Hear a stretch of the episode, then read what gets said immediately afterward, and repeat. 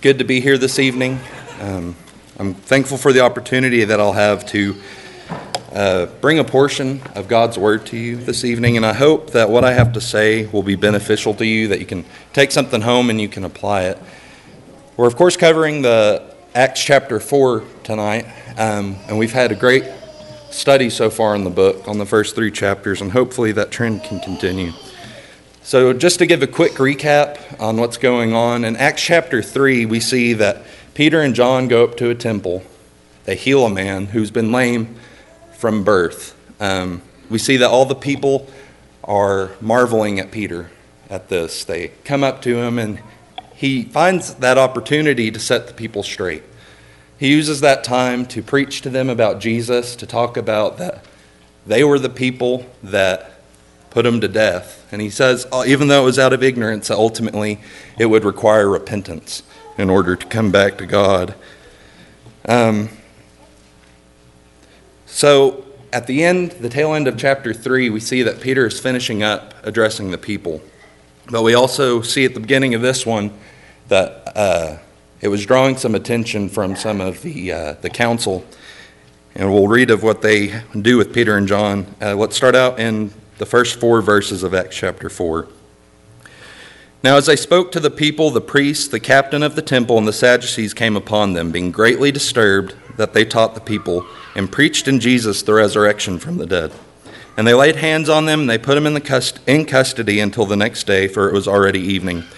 However, many of those who heard the word believed, and the number of the men came to be about 5,000. So right away we see that the council, the chief priest, uh, the Sadducees, and the captain of the temple, they arrest Peter and John. Um, they keep them overnight. And I find it interesting that the Sadducees are specifically mentioned. Um, I don't know if this was for this purpose, but they they would be considered in today's world kind of the agnostics. They didn't believe in the eternal gifts that God promised. They didn't believe in the miracles that um, that Jesus did, and ultimately what the apostles were doing in His name. So here we have this miracle performed, and this specific group of people is what's mentioned um, that had to deal with Peter and John. So they're taken into custody, custody, and the scripture also tells us that the council was greatly disturbed. And it doesn't say that they were disturbed because they were preaching Jesus, but because they were preaching about the resurrection. Uh, um, uh, another interesting thing that you can take from that is that they don't challenge what Peter's saying directly. They don't challenge anything that he's saying. Instead, it says they don't like it, and they had to find a way to deal with it, so they arrested them. I think the good news that we can see in this chapter is that in chapter 2, it mentions that 3,000 souls were saved on the day of Pentecost. And now we see that number is almost doubled. It's gone up from 3,000 to 5,000. And when you think of that in this, the scheme that really we've only had 5,000 souls converted on two sermons. And that's incredible when you think that that kind of reaction is what they were uh, receiving. So it's clear that the Peter and the apostles are making a big impact, and these Jewish leaders are, um, are upset, and they've come flustered trying to find a way to muzzle them to kind of con- contain this mess that they find themselves in. Let's read down uh, verses 5 through 12. And it came to pass on the next day that their rulers, elders, and scribes, as well as Annas the high priest, Caiaphas, John, and Alexander, and as many as were of the family of the high priest, were gathered together at Jerusalem. And when they had set them in the midst, they asked, By what power, by what name have you done this? Then Peter, filled with the Holy Spirit, said to them, Rulers of the people and the elders of Israel, if we this day are judged for a good deed done to a helpless man, by what means he has been made well, let it be known to you all and to all the people of Israel that by the name of Jesus Christ of Nazareth, whom you crucified, whom God raised from the dead, by him this man stands here before you whole. This is the stone which was rejected by you builders, which has become the chief cornerstone. Nor is there salvation in any other, for there is no other name under heaven given among men by which we must be saved. So immediately when they come before the council, they ask them, By what power are you preaching are you saying these things? And uh, that, kind of puzzles me because they already knew what they were preaching. They already knew that they were preaching Jesus. They already knew that they were preaching the resurrection from the dead. But that's still their first question that they lead off with. In my mind, they already know the answer. So, in response to this, Peter finds another opportunity to teach. But before he begins, this time, the scripture specifically states that he was filled with the Holy Spirit. That's the second time in these four chapters that that phrase is used, that somebody had been filled with the Spirit. And it's with the Holy Spirit that he begins to address the council. He explains that by, by the man that the Jews crucified, this lame man was healed. That through this man, Jesus, is the only salvation that we can attain. When Peter is talking about the stone that was rejected um, by the builders, he's referencing a passage in Psalms 118, if you want to turn over there. Um, this Jesus is the stone that was rejected by you, the builders, um, which has become the chief. So in Psalms 118, 22 through 23, it says, The stone which the builders rejected has become the chief cornerstone. This was the Lord's doing, and it is marvelous in our eyes. Peter's explaining to them that this prophecy was fulfilled by their refusal and by their rejection of Jesus Christ. Christ came bringing hope, but instead of receiving that hope as a people, he was put to death. So, in that way, the builders, which was referring to the children of Israel and God's people, rejected this stone, which was Christ, and that through this, he was able to become the chief cornerstone that is referenced here, and he's able to become our cornerstone. Verses 13 through 22, back in Acts 4. Now, when they saw the boldness of Peter and John and perceived that they were uneducated and untrained men, they marveled, and they realized that they had been with Jesus. And seeing the man who had been healed standing with them, they could say nothing against it. But when they had commanded them to go aside out of the council, they confirmed among themselves, saying, What shall we do with these men? For indeed, that a notable miracle has been done through them is evident to all who dwell in Jerusalem, and we cannot deny it. But so that it spreads no further among the people, let us severely threaten them that from now on they speak to no man in this name. So they called them and commanded them not to speak at all nor teach in the name of Jesus. But Peter and John answered and said to them, Whether it is right in the sight of God to listen to you more than to God, you judge. For we cannot but speak the things which, we've been, which we have seen and heard. So when they had further threatened them, they let them go, finding no way of punishing them, because of the people, since they all glorified God for what had been done. For the man was over 40 years old on whom this miracle of healing had been performed. So Peter finishes his teaching to the council, and they're amazed. They're not amazed at what was said or what had been um, revealed to them, but instead they're amazed that these that um, the words came from these two uneducated and untrained men. Both of these men were fishermen, but the council couldn't believe how well spoken they were. Then it dawns on them after all of this that these were with these two were with Jesus. But looking at the next verse, you could tell that they were thinking about disputing them, but they were in a pickle because they wanted to dispute them, they wanted to punish them, but the people, the people that had witnessed all this, saw what Peter had done through Jesus, that this man was healed, and that he, um, all these people were glorifying God. And they had no choice but to let him go because um, that was something the council couldn't fault them for.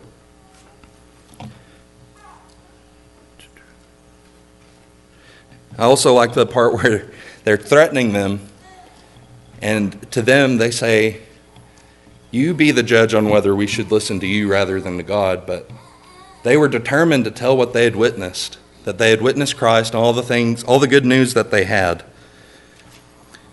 They also elaborate a little bit on the, um, the miracle that was performed in chapter 3. We see that this man that had been healed had been healed for, um, or he had been 40 years old, for, um, and he had been lame this entire time. And so you can tell that there's no um, other source of this miracle other than it being from God. So in verses 23 through 31, and being let go, they went to their own companions and reported all that the chief priests and elders had said to them. So when they heard that, they raised their voice to God with one accord and said, Lord, you are God who made heaven and earth and the sea and all that is in them, who by the mouth of your servant David have said, Why did the nations rage and the people plot vain things? The kings of the earth looked, took their stand, and the rulers were gathered together against the Lord and against his Christ. For truly against your holy servant Jesus, whom you anointed, both Herod and Pontius Pilate, with the Gentiles and the people of Israel, were gathered together to do whatever your hand and your purpose determined before to be, to be done. Now, Lord, look on their threats and grant to your servants that with all boldness they may speak your word, by stretching out your hand to heal, and that signs and wonders may be done through the name of your holy servant Jesus. And when they had prayed, the place where they were assembled together was shaken, and they were all filled with the Holy Spirit, and they spoke the word of God with boldness. So they're let go, they go back to the apostles, and they relay all this information um, that had happened. And right away, we see that they're praying for more boldness. These two men were standing before the council with the Holy Spirit guiding them, and they were addressing them, um, emboldened already. And all they want now is to be even more bold and to go out and do more good things through Christ. To be bold despite the threats that men might give them, to stretch out his hand and to heal, that signs and wonders may be done. Verse 25 and 26 is actually another reference to uh, the book of Psalms, but this time it's in Psalms chapter 2, verses 1 through 6. Why do the nations rage and the people plot a vain thing? The kings of the earth set themselves, and the rulers take counsel together against the Lord and against his anointing. Let us break their bonds in pieces and cast away their cords from us. He who sits in the heavens shall laugh, the Lord shall hold them in derision. Then he shall speak to them in his wrath and distress distress them in his deep displeasure. Yet I have set my king on my holy hill of Zion. This was another fulfillment of prophecy that the, the, um, the apostles were referencing. And I believe that reading this, we can see that God has ultimate control, that his plan was fulfilled no matter how men tried to deny it or tried to um, quench the, or to stop the plan that was in motion. Once they finished their prayer, we see that the place was shook. And they were once again filled with the Holy Spirit. So that's the third time that, that, that that's been stated. They were filled with the Spirit, and God granted them boldness to continue their mission for Christ. And then Acts uh, chapter 4, verses 32 through the end of the chapter. Now the multitude of those who believed were of one heart and one soul. Neither did anyone say that any of these the things he possessed was his own, but they had all things in common. And with great power the apostles gave witness to the resurrection of the Lord Jesus, and great grace was upon them all. Nor, nor was there anyone among them who lacked, for all who were possessors of lands or houses sold them, and brought the proceeds of the things that were sold, and laid them at the apostles' feet, and they distributed to each as anyone had need. And Joseph, who was also named Barnabas by the apostles, which is translated son of encouragement, a Levite of the country of Cyprus, having land, sold it and brought the money and laid it at the apostles' feet. This sounds pretty familiar because that's basically how chapter 2 finished out as well. They had all things in common. They believed the same, they saw to and filled people's needs. They gave what they needed, needed to so that the rest of the body could have what others lacked. And we also see the introduction of Barnabas here, which that's all we're given in this chapter. And we see that he sold his land and his possessions and brought it to the apostles. So, what can we learn from this chapter? Um, I believe that's the purpose of all these chapter studies. And I'm going to be pretty brief, but I think the first thing that we can learn is that we need to be bold in our own lives. But why do we need to be bold? If we compare the time frames of uh, what's going on here in Acts and what's going on now, we're not in the same situation. We're not facing the same things that Christians were back there. We aren't put to trial if we even bring up the resurrection of Jesus. Now, we talk about how bad things are and how bad things may get, and who knows, we may get to that point. But right now, why do we need it in our lives? And it's because boldness isn't just needed when there's a, a threat of danger or a threat on your life. Looking how the word boldness is defined, it is outspokenness, it's frankness, bluntness, publicity, and the one we're probably, uh, we think is most obvious is confidence. And these are things we all need in our lives, in our spiritual lives. We need to be outspoken about Christ. We need to have an element of publicity in our Christian lives. Not that we rub everybody's noses in the fact that we're Christians, but that while we are a Christian in private, we're a Christian out in public when we go out to work. We don't hide Christ in our lives and we wait and wait for someone to get close enough that they just might see Christ's light in our lives. But all those that we come in contact with need to be able to see it. In 2 Timothy, uh, 2 Timothy 1, verses 6 through 7, Therefore I remind you to stir up the gift of God which is in you through the laying on of, hand, of my hands. For God has not given us a spirit of fear, but of power and of love and of a sound mind. Paul was writing to Timothy words of encouragement, and here he tells him, We are given a spirit of power, not of fear. We need to have confidence in the promises uh, of God, and that they're not only extended to us, but that they're extended to others as well. Another thing I want to talk about is being filled with the Holy Spirit. If you were here for Uncle D's, he mentioned this um, in his lesson because that's all it was was about them receiving uh, the gift of the Holy Spirit for the first time. They had been promised this, and they waited and waited, and here it was. And already we can see it's not being used sparingly. We see that it's guiding them, giving the words that they needed. And if you consider the fact that the council here in this chapter was blown away, not by the teachings themselves, but that it came from these two uneducated men, we know that God is behind it and that the power of the Holy Spirit is a very strong tool. Um, what's going on in Acts is it's God's work. This is the establishment of Christ's church after his death. And it's important, and God is obviously with them, but the magnitude of what was going on was huge. 3,000 converted in Acts 2, and we see 2,000 more were added in basically just two teachings. They were filled with the Spirit that third time towards the end, and we see it caused the place that they were in to be shaken. But today we look at how um, what's going on, and things are different. If we're filled with the Spirit, we don't feel the building shake. We don't, people don't break out into tongues like we see in some other chapters, but we can still be filled with the Holy Spirit. Ephesians 5 17 through 21. Therefore, do not be unwise, but understand what the will of the Lord is. And do not be drunk with wine, in which is dissipation, but be filled with the Spirit, speaking to one another in psalms and hymns and spiritual songs, singing and making melody in your heart to the Lord, giving thanks always for all things to God the Father in the name of our Lord Jesus Christ, submitting to one another in the fear of God.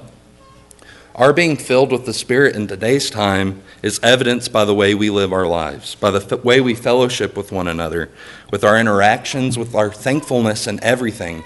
I believe we can be thankful, but I think we forget the everything. Um, by submitting to one another. An interesting thought I want to bring out is the way it contrasts being filled with the Spirit. It says, Don't be drunk or filled with wine, but be filled with the Spirit. What are we filling ourselves with? What are we filling our spiritual lives with? Not just physically, but what's in our hearts and what's in our minds. To be filled with the Spirit, we have to give over our whole will to God. Now, this passage I don't think is saying that as long as we stay away from being drunk with wine or being filled with wine, then we're good. We can fill ourselves with whatever else. And that's not true. I think what it's saying is we have to give over to God. We have to let Him fill us up completely and leave out all the rest, all the worldly things. We can't have two opposing forces fighting each other within us and be filled with the Spirit, and especially not for others to see it working in us. And the last thing I want to briefly talk about is this concept that's been brought up twice now um, in two separate chapters is they had all things in common. This has been prominent so far. We see that in two instances when we've seen massive growth in the church, almost over, it almost seems like overnight, that they were giving away their possessions. They were selling their land. They were giving to those who were in need. So that if someone had a lot of something, they were given to someone who had lesser than. Why was this one of the first things they did? I believe the answer to that is because they understood they had a bond with one another. That even though we had all this incredible growth in the church, there still had to be growth from within. They had to lean on each other, they had to build each other up for the purpose of the, uh, building that bond, that fellowship and strengthening of one another. They knew it was necessary. They searched for needs, and when they found them, they filled those. They didn't allow for anyone to want if they could help it. And there's a difference between what we see here and probably I'm not going to say everybody's tendency, but what my tendency is, it's a lot more comfortable to wait for someone to ask for help rather than seeing someone who might need something and you going out of your way to see if you can do something for them. That's not what having all things in common is. There shouldn't be so much distance between all of us. We need to live this out, and I don't want everybody here to go sell their houses and sell their land or whatever they have. Um, but we need to have this attitude of wanting to help each other out, wanting to grow with one another. And I believe as a congregation we do that very well. The congregation steps in many times and helps fill needs of those who need it. Um, but what about on an individual standpoint when we don't have the church to lean on? Do we foster that growth within the church? And I hope this makes sense, but are, or are we waiting for just more seats to be filled in the church? It's great that we have more and more people come through the doors, but what are we doing with one another to help foster that growth? I want to encourage everyone to be that kind of person that encourages that growth, to contribute to the strengthening of our bond with one another that we all share and to live it out every day.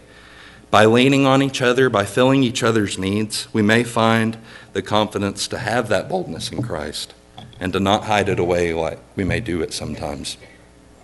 That's all I've prepared on this chapter. Uh, there's probably a lot more things that you could pull out of it, but that's kind of what stuck out in my mind. Um, if there, we never like to close the service without offering an invitation. If there's someone who has a need that the church can help with, maybe needs prayers or needs help in some way, uh, we stand ready to help you out there. Or if there's someone who has been taught and would like to be baptized, um, we also stand ready to assist you there. If there be one of either, just uh, please come as we stand and sing the song.